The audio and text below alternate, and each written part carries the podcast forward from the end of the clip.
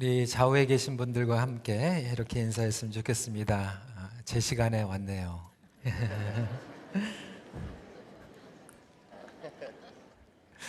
오늘 일부 예배는 한 분이 예배 끝나기 5분 전에 마음을 준비하시려고 이렇게 오셨어요. 그래서 어, 좀 안타까운 마음도 있었지만 그래도 우리 11시 반 예배는 어, 많이들 어, 제 시간에 어, 오신 것 어, 감사를 드립니다. 우리가 야곱 이 위대한 패배 아홉, 번째 메시지로 오늘은 다시 넘어질 때라는 제목으로 함께 말씀을 나누도록 하겠습니다. 여러분 우리가 삶을 살아가면서 경험하게 되는 것은 일어나는 것보다 넘어지는 것이 더 쉽다라는 것을 계속해서 경험하게 됩니다. 그러니까 무엇을 쌓아서 이루는 것도 어렵지만 그것을 지키고 성장시켜 나가는 것은 더욱 어렵기 때문에 그렇습니다. 우리가 관계에서도 누구를 알아가고 그 신뢰하는 과정까지 가는 것은 시간이 필요하죠. 그런데 우리가 어떠한 잘못을 하게 되면 그 신뢰를 순식간에 잃어버리기도 합니다.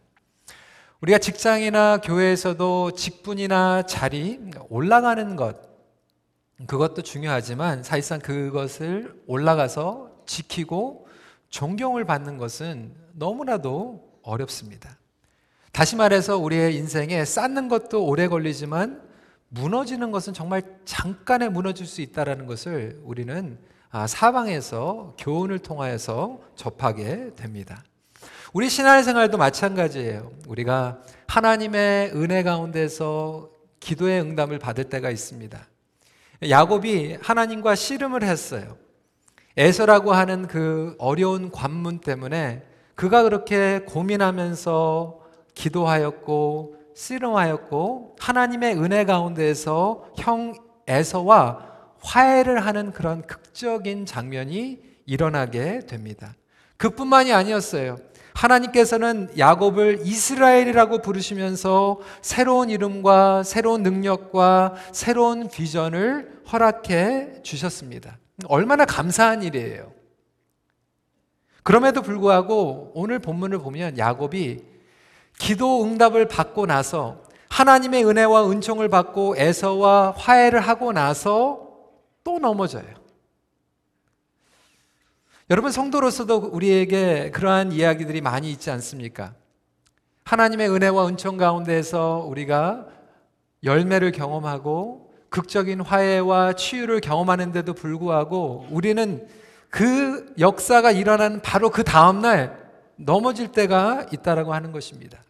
부흥에서 은혜를 받고요. 수양에 가가지고 은혜를 받고 저도 하나님 앞에 얼마나 많은 헌신을 했는지도 모르는데 그때마다 제 자신은 연약하기 때문에 자칫 잘못하면 또 넘어지고 넘어지는 저의 모습을 보게 됩니다. 그렇다면 오늘 말씀을 통하여서 왜 우리는 이렇게 영적으로 자꾸 다시 넘어지는 것일까? 야곱은 왜 그가 오늘 본문을 통하여서 넘어졌는가? 저와 여러분들이 야곱의 이야기를 통하여서 왜 우리는 영적으로 이렇게 넘어지는가? 야곱의 실패를 통하여서 배워야 할 교훈들이 있다라고 하는 것이죠. 첫 번째로 현실의 안주함 때문에 우리는 다시 넘어집니다. 영어로 얘기하면 settling halfway라고 표현을 하기도 합니다. 제가 언급했던 것 같이 야곱은 에서와 극적으로 화해를 경험하였어요. 33장 4절 말씀 같이 읽어볼까요? 시작. 에서가 달려와서 그를 맞이하여 안고 목을 어금 맞추어 그와 입 맞추고 서로 운이라. 여러분 한번 상상을 해보세요. 그 에서가 400명이라고 하는 그 사내들을 데리고 복수를 하려고 왔는데 그의 마음이 하나님께서 만져주셔서 녹아들게 되고 엉엉 목을 안으면서 울었다라고 얘기하고 있습니다. 오늘 본문은 그렇게 울고 잘 화해한 다음에 헤어지는 그 어려운 관문을 통과했으면 야곱은 이제 어디로 가야 되죠? 하나님께서 불러주신 곳으로 가면 되는 거예요. 지난주에도 말씀을 드렸지만 야곱은 그렇게 에서를 만날 필요가 없이 딴 데 가서 살면 되는데 하나님께서 불러주신 그 부르심 때문에 이 어려운 에서라고 하는 관문을 통과해왔던 것입니다. 그렇다면 이제는 하나님께서 불러주신 곳으로 가기만 하면 되는데 오늘 본문을 보면 엉뚱하게 세겜이라고 하는 곳에 장막을 치게 됩니다. 여러분, 세겜이라고 하는 그 위치를 좀 참조하시려고 제가 지도를 준비를 했습니다. 지도 한번 올려주시고요. 잘 안 보이실 거예요. 그런데 제가 레이저 포인트로 여기 세겜이 바로 여기에요. 그러니까 하란이라고 하는 곳에서 20년 동안 삼촌 라반 밑에서 있었다가 하나님께서 이 야곱에게 베델로 내려가서 예배를 드리고 자기의 선조들이 있는 헤브론으로 보내기 위해서 내려가라고 말씀을 하셨는데 야곱은 이 세겜이라고 하는 곳에서 그냥 장막을 치고 잠깐 머무는 것이 아니라 뭐라고 그랬죠? 땅을 삽니다. 요즘처럼 뭐 부동산 투기하려고 잠깐 팔았다가 남는 이윤으로 나중에 가가지고 살려고 뭐 이렇게 한 것이 아니라 그 당시에 땅을 샀다라는 것은 뼈를 묻겠다라는 얘기예요. 그 할아버지 아브라함이 땅을 샀다라는 것도 그곳에 모든 선조들이 자기네들이 뼈를 묻기 위해서 땅을 샀던 것 같이 야곱은 엉뚱하게 세겜을 지나서 베델로 가서 예배를 드리고 헤브론으로 내어가는데도 불구하고 땅을 사가지고 그곳에 살기로 작정을 하였다라고 하는 것입니다. 33장 19절 말씀 같이 읽겠습니다. 시작. 그가 장막을 친 밭을 세겜의 아버지 하몰의 아들들의 손에서 백 크시타에 샀으며 하나님은 베델로 가라고 말씀하셨죠. 31장 13절 때문에 야곱은 삼촌의 집을 떠난 거였어요. 나는 베델의 하나님이라 내가 거기서 기둥에 기름을 붓고 거기서 내게 서원하였으니 지금 일어나 이곳을 떠나서 내 출생지로 돌아가라 하셨느니라. 여러분 왜 세겜에 그가 머물렀을까요? 오늘 말씀에는 야곱이 왜 세겜에 땅을 사고 장막을 쳤는지 이유는 얘기하고 있지 않지만 많은 주석가들은 그렇게 얘기하고 있는 거 세겜 땅에 보니까 물질이 풍부해요. 아, 여기 있으면 우리 자녀들이 잘 먹고 잘 살겠다라는 그러한 생각이 들었어요. 자기가 가지고 있는 재산으로 충분히 땅을 살 수 있는 그러한 여력이 있었던 것입니다.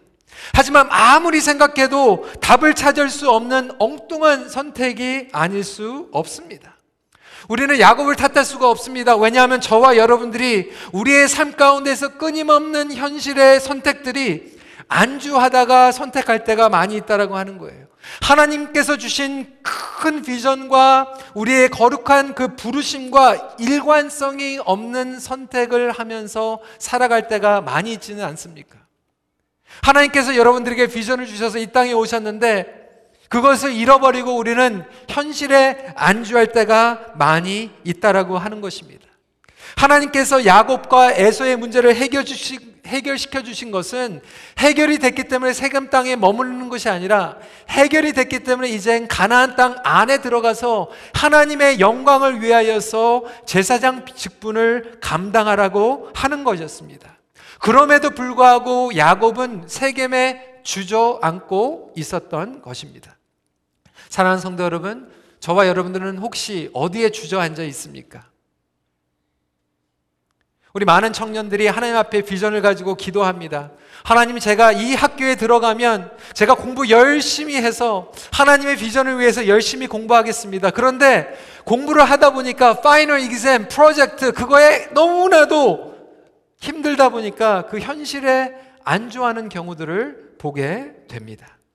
우리 부모님들도 마찬가지 아닙니까? 자녀들을 선물로 주셨을 때는 하나님의 방법으로 양육하길 원합니다. 그런데 우리 자녀들이 학교 가고 학원 가고 뭐 하키 가고 뭐 여러 가지 가다 보면 신앙생활인가 세상에서 성공하는가 그 가운데서 우리는 신앙생활을 선택하기보다는 엉뚱하게 세상에서 잘 먹고 잘 사는 것을 선택할 때가 많이 있다라고 하는 것입니다.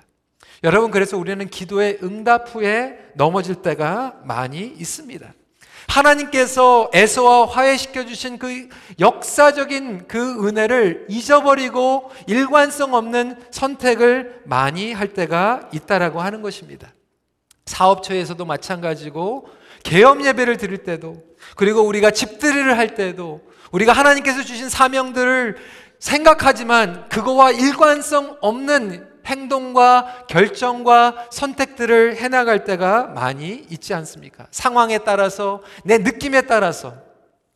저에게도 그런 유혹이 많이 있었습니다. 예, 제 개인적인 얘기를 해서 좀 죄송하지만 그래도 여러분들과 함께 나누면 좋겠다는 생각으로 나누게 되었습니다. 제가 이제 결혼을 하고 제 아내와 미국에 유학을 갔어요. LA로 갔습니다.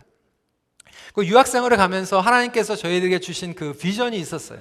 가서 7년 동안 공부를 하고 이제 공부가 끝나면 다시 토론토에 와서 왜냐하면 그때는 미국에서 목사님들이 많이 토론토에 오셨는데 몇 년 있다가 막 춥다고 막 돌아가시고 뭐 이러더라고요. 그래서 우리는 공부를 하고 훈련을 받아서 이 토론토에 와가지고 토론토를 섬기면 좋겠다. 그런 비전과 부르심을 저희들에게 주셨다고 생각하고 공부를 하러 내려갔어요. 그 LA에 내려갔더니요, 여러분, 1년이 지나고 2년이 되니까 날씨가 너무나도 좋은 거예요. 이 겨울에 이 봄이 온 줄 알았는데 오늘도 또 마이너스 10도 이렇게 내려가잖아요. 근데 여러분, LA는요, 12월 달에 막 춥다고 그러는데 낮에 햇볕이 쨍쨍 찌면은 반바지 입고 티셔츠 입고 다닙니다. 부럽지 않으세요, 여러분? 거기서 1년, 2년 보내다 보니까 아, 너무 좋은 거예요. 그런데 저희가 섬겼던 그 교회에서 너무나도 저희를 사랑해 주셨어요. 저희 부부를. 그래서 그 교회에서 이런 제안을 하신 거예요. 아, 그땐 전도사였으니까 전사님 공부 끝나고 캐나다 돌아가지 마시라고. 아, 거기 춥고 사람 살 때가 못 되니까 우리 교회에서 영주권을 이렇게 스폰서링 해줄 테니까 영주권 해가지고 나중에 심의권 따고 부모님들도 다 모시고 오라고 뭐 이렇게 얘기를 하는 거예요. 저희가 그렇게 들어보니까 어, 괜찮은 것 같더라고요. 그래서 저희가 영주권을 신청을 했어요. 돈도 엄청 많이 들었죠. 변호사비를 내고 영주권 신청을 하고 오랫동안 이제 몇 년이 이제 지나가고 있는 거예요. 월크 퍼밋도 받고 1차, 2차 다 기다리기만 하면 되는데 그때 교회에서 이제 어려움이 찾아오게 됐어요. 어떠한 어려움이냐면 담임 목사님께서 사임을 하시고 교회가 쪼개지고 목회자로서는 이제 딜레마가 빠진 거예요. 목회자로서 힘들기 때문에 교회를 떠나는 것은 아니지만 목회자로서 제 양심에 더 이상 있는 것이 마음에 이렇게 내키지가 않았어요.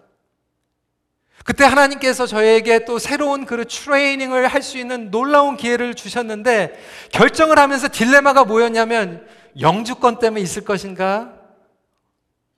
하나님의 부르신 가운데 나가야 될 것인가? 여러분, 영주권이 잘못됐다는 게 아니에요.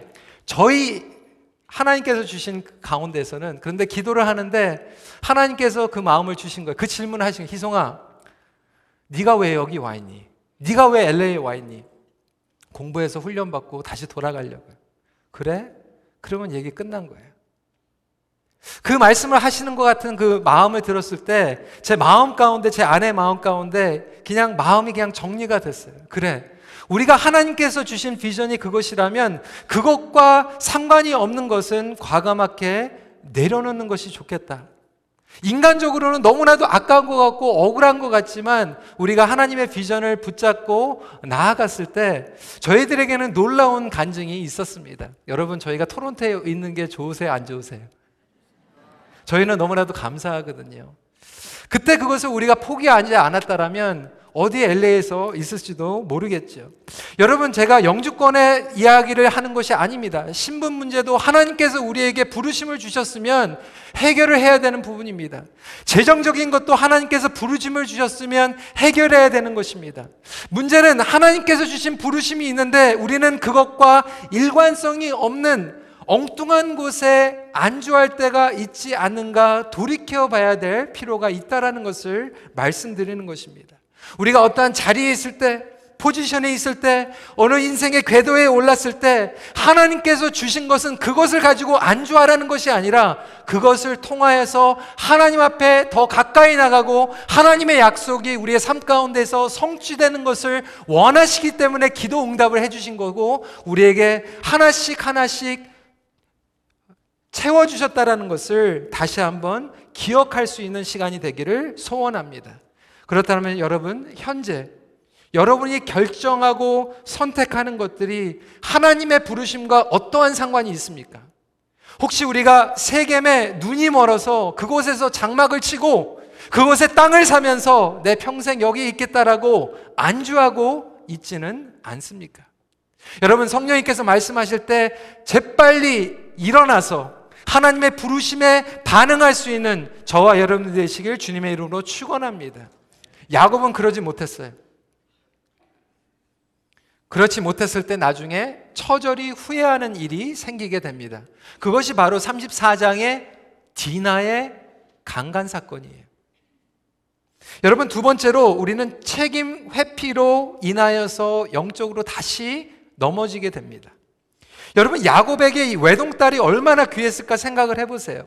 우리 아들만 있는 집들은요 딸 지나가는 것만 봐도 굉장히 부러워하지 않습니까? 아, 우리 집에 딸이 있었으면 좋겠다. 근데 야곱이요, 이 장정들이 12명이나 있었어요. 12명 사내 자식이 막 태어나니까 얼마나 좀 지긋지긋했겠어요.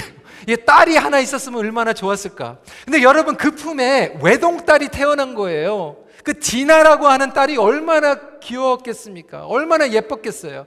제가 보니까 야곱이요 아들들한테는 그냥 그냥 호락호락 넘어가지 않는데 딸은요 다 해준 것 같아요. 땅에 먼지도 안 묻게 그냥 딸이 하고 싶은 거 다 하게 하고 가고 싶은데 다 보내고 그렇게 했던 것 같아요. 그런데 문제는 야곱이 디나가 이 세겜에 있는 사람들의 딸을 만나러 가는데 그냥 보냈다라고 하는 거예요. 대책이 없이 세상 속으로 보호 없이 보냈다가 봉변을 당하게 됩니다. 여러분 이 성경에서 의도적으로 지금 세겜의 딸들을 만나러 갔다라고 얘기해요. 성경에서 의도적으로 사람의 딸, 사람의 아들들이라고 얘기하는 것은 세속적인 것을 얘기하고 있어요. 하나님의 언약 가운데 있지 않는 사람들을 만나러 세속적인 사람들과 만나러 가는데 야곱이 대책 없이 그래 잘 갔다 와 하고 보낸 거예요. 이것을 어느 주석과는 이렇게 비교를 합니다. 이것은 탕자의 이야기와 정반대이다. 누가복음에 나오는 탕자는 아버지의 품에 있으면 아버지의 말씀 가운데서 보호를 받을 수 있는데 탕자는 그거 싫다고 집 뛰쳐나가 버린 거예요. 그런데 이 야곱의 경우에는 세상을 아버지가 자녀들에게 갖다 준 거예요. 세상의 유혹과 세상의 재물과 세상의 성공이 너무나도 좋다 보니까 오히려 세겜 땅에 머물면 안 되는데 세겜 땅에 머물러 있으면서 그 세상적인 영향이 자녀들을 물들게 그냥 놔두는 책임 회피를 했다라고 하는 것입니다. 여러분 디나가요 세겜에 있는 딸들 친구들 만나러 갔는데 여기에서 세겜 땅에서 세겜이라고 하는 청년을 만나 헷갈리시죠? 여러분 이 세겜의 땅에 세겜이라고 하는 사람이라고 뭐냐면 세겜에서 으뜸 가는 사람이라고 하는 거예요. 그 아버지가 추장이었어요. 영어로 얘기하면 the hottest guy in town 그 얘기예요. The hottest bachelor. 그래가지고 아버지가 인차르지 아버지가 추장이에요. 아버지가 자기의 모든 왕권과 리더십을 아들한테 물려주기 위해서 아예 동네 이름을 자기 아들 이름으로 세겜으로 바꿔버린 거예요. 그 정도로 이 세계면요, 마음에 먹으면 여러분 자기가 태어난 데서 여자들이 줄줄 따라다녔을 것 같아요. 하르스 가이. 근데 여러분, 이 세겜이라고 하는 남자가 그 옆에 여자들 많이 있잖아요. 근데 남자가 다 이래요. 그 옆에 있는 여자들이 막 있는데도 불구하고 먼 데서 이 디나라고 하는 좀 다른 여자가 딱 나타나니까 디나한테 이제 마음이 끌리는 거죠. 디나가 이 세겜이라고 하는 남자한테 강간을 당합니다. 근데 여러분 오늘 성경에서는 그렇게 정확하게 얘기하고 있지 않지만 유대의 보충 설명을 보면 이렇게 얘기하고 있어요. 디나도 솔직히 세겜이라고 하는 남자한테 끌렸어요. 그래가지고 사람들 많은데 공공장소에서 강간을 당한 것이 아니라 세겜이 꼬신 거예요. 꼬실라이제이션을 해가지고 디나야 우리 조용한 데 가가지고 우리 둘이서 좀 있자. 여러분 그 하르스가이가 같이 가자고 그러는데 넘어간 거죠, 디나가. 그래? 그래, 우리 좀 얘기 좀 할까? 조용한 데 가가지고 강간을 당합니다. 34장 1절, 2절 말씀이에요. 레아가 야곱에게 낳은 딸 디나가 그들의 딸들을 보러 나갔더니 희위 족 속 중 하물의 아들 그 땅의 주장 세겜이 그를 보고 끌어들여 강간하고 욕되게 하고. 여러분, 이게 세겜이에요. 이게 세상이에요. 아, 그래, 디나가 가가지고 추장의 아들하고 사귀니까 우리 잘 됐다. 우리 집안 다 풀렸다. 여러분 기쁠 것 같아요? 그렇지 않아요. 여러분, 우리 학교, 우리 아이들이요, 이렇게 신앙생활을 하고 있어요. 저희 딸도요, 지금 11학년인데 그 친구들 파티하는 거 들어보니까요, 무시무시합니다. 뭐 술은 기본이에요. 여러분, 마약합니다.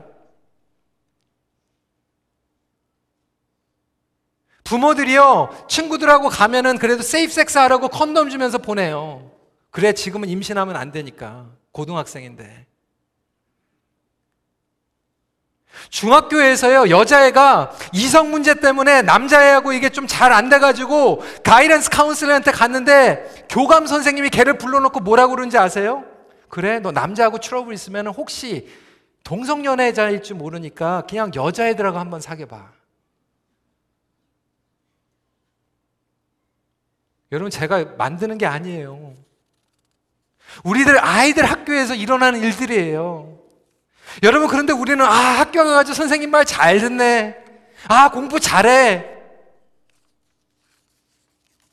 아, 잘 나가는 청년하고 교제하네. 잘 됐다. 우리 미래는 풀렸다. 여러분, 좋아할 일이 아니에요. 야곱은 디나가 그렇게 하고 다니는 동안 무책임했어요. 제가 오늘 또 이렇게 하니까 괜히 이제 부모님들 우리 애들 못 나가게 하고 막 과잉보 완전히 그냥 수양회 교회 수양회만 보내고 막 나실린으로 이렇게 키우려고 그러시는 게 아니라 여러분 우리 아이들 보내야죠. 그런데 세상에 나가서 복음의 선한 영향력을 끼치면서 살아갈 수 있도록 양육을 해야 되지 않겠습니까? 여러분 성교육 학교에서 시키는 게 아니에요. 여러분들이 시켜야 돼요. 교회에서 시켜야 돼요. 제가 만약에 오늘 주일날 성에 대해서 설교했으면 아마 반 이상은 되게 불편하셨을 것 같아요. 여러분 교회에서 성에 대해서 안 가리키고 가정에서 성에 대해서 안 가리키다 보니까 아이들이요 이상한 거에서 배우는 거예요. 잘못된 거를 배우는 거예요. 여러분 학교에서 선생님들이 제대로 안 가르쳐 줍니다. 성경적인 섹스, 성경적인 성은 교회에서 가리키는 것이고 가정에서 가리켜야 되는 것입니다. 그런데 우리는 가장으로서 부모로서 수동적인 양육을 하고 있어요. 야곱이 너무나도 수동적으로 나가고 있어요. 책임 회피를 하고 있어요. 생육하고 번성하라는 얘기는 그냥 애들만 무책임하게 많이 낳고 세상적으로 학교로 보내라는 얘기가 아니라 생육하고 번성하는 것은 말씀으로 양육해서 그리스도의 직분을 제자의 직분을 감당하라고 하는 책임과 부르심이라고 하는 것입니다. 네, 여러분 34장 5절 말씀을 보세요. 같이 한번 읽어보겠습니다. 시작. 야곱이 그 딸 디나를 그가 더럽혔다 함을 들었으나 자기의 아들들이 들에서 목축함으로 그들이 돌아오기까지 잠잠하였고 잠잠하였다라는 거예요. 집에 이 난리가 났는데 가만히 있었다라는 거예요. 오늘 본문의 15절 말씀, 18절 말씀을 보면 평안이 있었다라고 하는 거예요. 그 얘기는 뭐냐면 하나님께서 주시는 평강이 아니라 그냥 hold peace. 좋은 게 좋은 거야. 부닥치지 마. 문제 만들지 마. 쉬, 쉬. 여러분, 제가 이 말씀을 묵상하면서 제가 아버지로서, 제가 가장으로서 책임 회피하는 부분들이 너무나도 많이 있다라는 것을 돌이켜 봤어요. 우리가 가장으로서, 부모로서만 그것이 아니라 여러분, 목회도 마찬가지예요. 목회를 인도하면서 영적인 지도자로 있으면서 성도들이 그리고 공동체가 하나님의 말씀에서 분명히 떠나져 있는 것을 보면서도 우리는 그냥 아, 그 사람은 원래 그런 사람이야. 아, 좋은 게 좋은 거야. 쉬. 그냥 편안한 게 편안한 거예요. 여러분, 하나님께서 우리에게 리더십을 주셨으면 리더는 리더를 해야 되는 것입니다. 그런데 우리는 야곱과 같이 돼버렸어요. 그냥 좋은 게 좋은 거야. 쉬. 그냥 놔둬. 시끄러워져. 야곱이 지금 뭐를 했어요? 수동적인 가장, 수동적인 부모. 레아는 뭐 하고 있었어요? 전혀 기록이 없어요. 딸이 강간을 당했는데, 딸이 더럽혀졌는데, 우리 자녀들이 지금 유혹 가운데 있는데, 우리 성도들이 말씀에 어긋나 있는데, 우리는 언제까지 수동적으로 있어야 됩니까? 성령님께서 그 마음을 주시더라고요. 회피하지 말라. 하나님께서 우리에게 부르심을 주셨으면 여러분 책임 회피를 하지 않고 하나님의 말씀대로 나가기로 고민하고 씨름할 수 있는 저와 여러분들이 되시길 주님의 이름으로 축원합니다. 우리의 가정에서 우리 공동체에서 우리 목장에서 내가 수동적으로 잠잠하기 때문에 잘못돼 가고 있는 부분들이 있지 않는가?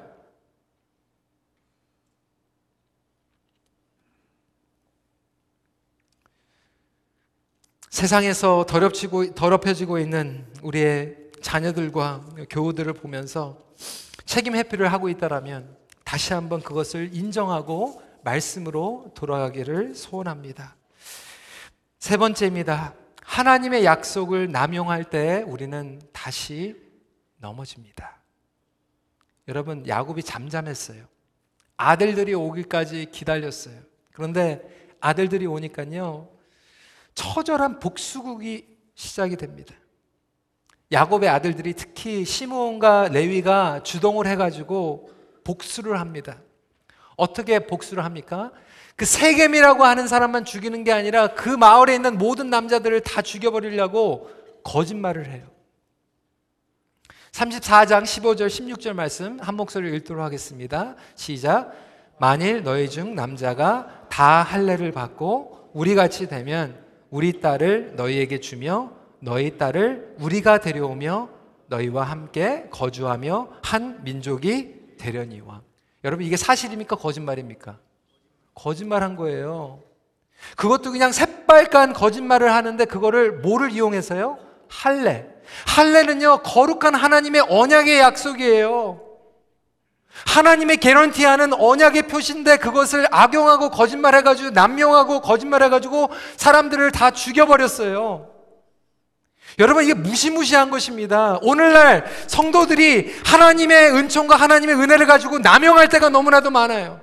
하나님께서 주신 거룩하신 특권과 부르심과 직분을 가지고 남용할 때가 너무나도 많고요. 하나님의 말씀을 내 뜻과 나의 성향과 나의 욕심대로 악용할 때가 너무나도 많지 않습니까?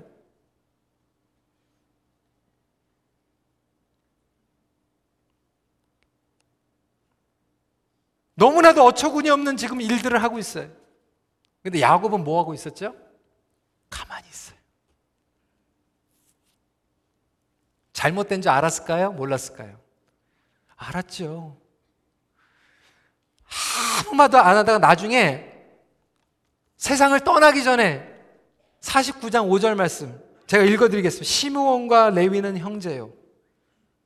그들의 칼은 폭력의 도구로다. 내 호나 그들의 모의에 상관하지 말지어다. 내 영광아 그들의 집회에 참여하지 말지어다. 그들이 그들의 분노대로 사람을 죽이고 그들의 혈기대로 소의 발목 힘줄을 끊었습니다 하고 저주하고 근데 왜 인제 와가지고 저주하냐? 그때 얘기를 해야 되는데 왜 가만히 있다가 잠잠하다가 passive aggressive하게 나중에 그럴 줄 알았어. 그렇게 하면 안 익었어.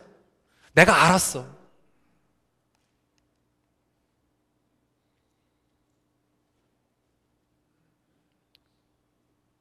우리는 우리 뜻대로 하면서 아 그게 하나님의 뜻입니다. 비즈니스 딜만 마찬가지 아닙니까? 교회에서 어떤 결정을 할 때도 내가 생각하는 것을 주관적으로 그러면서 하나님의 말씀을 이용하고요. 정치적으로도 하나님의 말씀을 이용할 때가 있고요. 나에게 주신 그 거룩한 특권과 부르심을 나의 개인을 위해서 이용하고 남용하고 악용하고 그게 야곱이고 그게 야곱의 아들들이라면 저와 여러분들도 얼마든지 이렇게 된다라고. 여러분 우리 하나님의 은혜가 있어요. 하나님의 은총이 우리의 삶 가운데서 흐르고 있어요.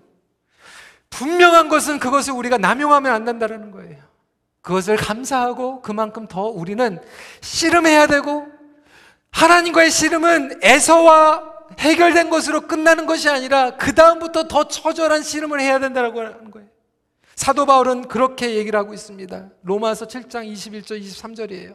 그러므로 내가 한 법을 깨달았노니 곧 선을 행하기 전에는 나에게 악이 함께 있는 것이로다. 내 속사람으로는 하나님의 법을 즐거워하되 내 지체 속에서 한 다른 법이 내 마음의 법과 싸워 내 지체 속에 있는 죄의 법으로 나를 사로잡는 것을 보는도다. 하나님께서 저를 목회자로 불러주시고 담임 목회자로 불러주셨다면 저는 거기서 응답이 끝이 아니에요. 그게 시작인 거예요. 그때부터 씨름하는 거예요.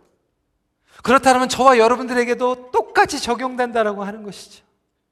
혹시 우리는 아직도 그 영적인 씨름을 놓아버리고 현실에 안주하고 책임 도피하고 하나님의 은혜 말씀을 악용하면서 남용하면서 정당화하면서 편안한 삶을 살아가고 있지는 않습니까? 그렇다면 우리는 어떻게 살아가야 됩니까? 무엇을 바라봐야 됩니까? 여러분, 우리는 영적인 선택을 하든지 엉뚱한 선택을 하든지 둘 중에 하나예요. 하나님의 말씀과 기도대로 오늘도 일어날 것인가 아니면 하나님의 말씀과 상관없는 엉뚱한 선택을 할 것인가? 영적인 생활에는 장사가 없습니다. A.W. 토저는 하나님을 추구함이라고 하는 책에서 이렇게 얘기하고 있어요. 오랫동안 지녀온 습관은 쉽사리 죽지 않는다. 신성과 세속의 이중 심리로부터 완전히 벗어나려면 지혜로운 사고와 경건한 기도가 많이 있어야 할 것이다. 예를 들면 보통 그리스도인으로서 매일의 수고가 영광을 위한 것임을 상기시켜 드리라. 그리고 삶의 과업으로 수고하는 동안 생각날 때마다 드리는 짤막한 기도들로 개인 기도 시간을 보완하라. 모든 일을 제사장다운 사역으로 만드는 훌륭한 기술을 실습하도록 하자. 모든 소박한 행위 안에 하나님의 계심을 믿고 그곳에서 그를 발견하는 것을 배우자. 여러분 비즈니스 할 때 개업 예배하고 하나님 이 비즈니스는 하나님 겁니다. 그것으로 끝나는 것이 아니라 오늘도 딜을 할 때 하나님께 짤막한 기도를 해야 되는 거예요. 자녀들 낳고 할렐루야 돌예배 드리는 것으로 끝나는 것이 아니라 학교에 보낼 때 입학할 때 오늘도 하나님 앞에 짤막한 기도가 필요한 것입니다. 나의 인생이 때마다 때마다 주님의 삶 가운데서 짤막한 기도가 연결일 때 그것이 나의 간증이 되는 것이고 하나님의 영광이 되는 것이고 우리가 엉뚱한 세겜의 장막을 치고 땅을 사는 행동이 아니라 베델로 헤브론까지 우리의 마음과 우리의 정성과 우리 신앙을 all the way 온전하게 따라갈 수 있는 저와 여러분들이 되시길 주님의 이름으로 축원합니다. 넘어져 있습니까? 반드시 기억해야 할 사실은 그리스도인들은 넘어져 있을지라도 그 패배 속에서 살라고 부르시지 않으셨다라고 하는 것입니다. 성도 여러분, 저와 여러분들은 넘어질 수밖에 없는 존재이지만 하나님께서는 우리에게 다시 말씀하시는 것은 그 죄에서 안주하지 말아라. 우리가 안주하지 않고 일어설 수 있는 것은 단 한 가지밖에 없어요. 회개입니다. 여러분 제가 회개에 대해서 외치면 기분 나쁘세요? 사단이 우리에게 잘못된 생각을 줘서 회개를 외치는 순간 기분이 나쁘게 생각이 되는 거예요. 여러분 회개는요 나쁜 게 아니에요. 회개는 누가 이렇게 얘기했어요. 뉘우칠 회와 고칠 개의 의미를 가지고 있다. 회개라는 것은 하나님 앞에 돌아가는 거고 하나님께서 리턴할 때 하나님께서 리페어 해주시는 것이 회개예요. 회개는 선물이에요. 회개는 특권이에요. 여러분들이 만약에 차를 샀다고 생각을 해보세요. 차를 샀는데 조금만 이상이 있어도 딜러에 가지고 갔더니 공짜로 다 고쳐주면 여러분 그게 좋은 거예요? 나쁜 거예요? 좋은 거예요. 여러분 회개는요 하나님께서 우리를 고쳐주시겠다는 거예요. Return to me, I will repair you. 복음인데 왜 우리는 회개라고 하는 것을 들으면서 요즘 회, 교회에서 회개 얘기하는데 왜 기분이 나빠요? 그 사단이 준 생각이에요. 오늘 너무나도 놀라운 내용은 뭐냐면 야곱이요 넘어졌는데 회개를 합니다. 우리 35장 1절 말씀 같이 읽도록 하겠습니다. 시작. 하나님이 야곱에게 이르시되 일어나 베델로 올라가서 거기 거주하며 내가 내 형 에서의 낯을 피하여 도망하던 때에 내게 나타났던 하나님께 거기서 재단을 쌓으라 하신지라. 아멘. 하나님께서 야곱에게 넘어졌지 또 일어나 베델로 가. 베델의 회개의 역사가 일어나게 됩니다. 여러분 야곱이 베델에 갔을 때 어떤 일들이 일어날까요? To be continue. 여러분 드라마에도 좀 아슬아슬할 때 끝나잖아요. 그래서 제가 여기서 끝낼 거예요. 다음 주에 얘기할 거예요. 하지만 성도 여러분, 우리가 현실에 안주하고 책임 회피하고 하나님 말씀을 남용하는 가운데 넘어져 있다라면 오늘 말씀을 정리하면서 다시 넘어질 때에도 낙심하지 말고 또 다시 일으켜 주시는 하나님께 나아갈 수 있는 베델의 하나님께 달려갈 수 있는 저와 여러분들이 되시길 주님의 이름으로 부탁드립니다.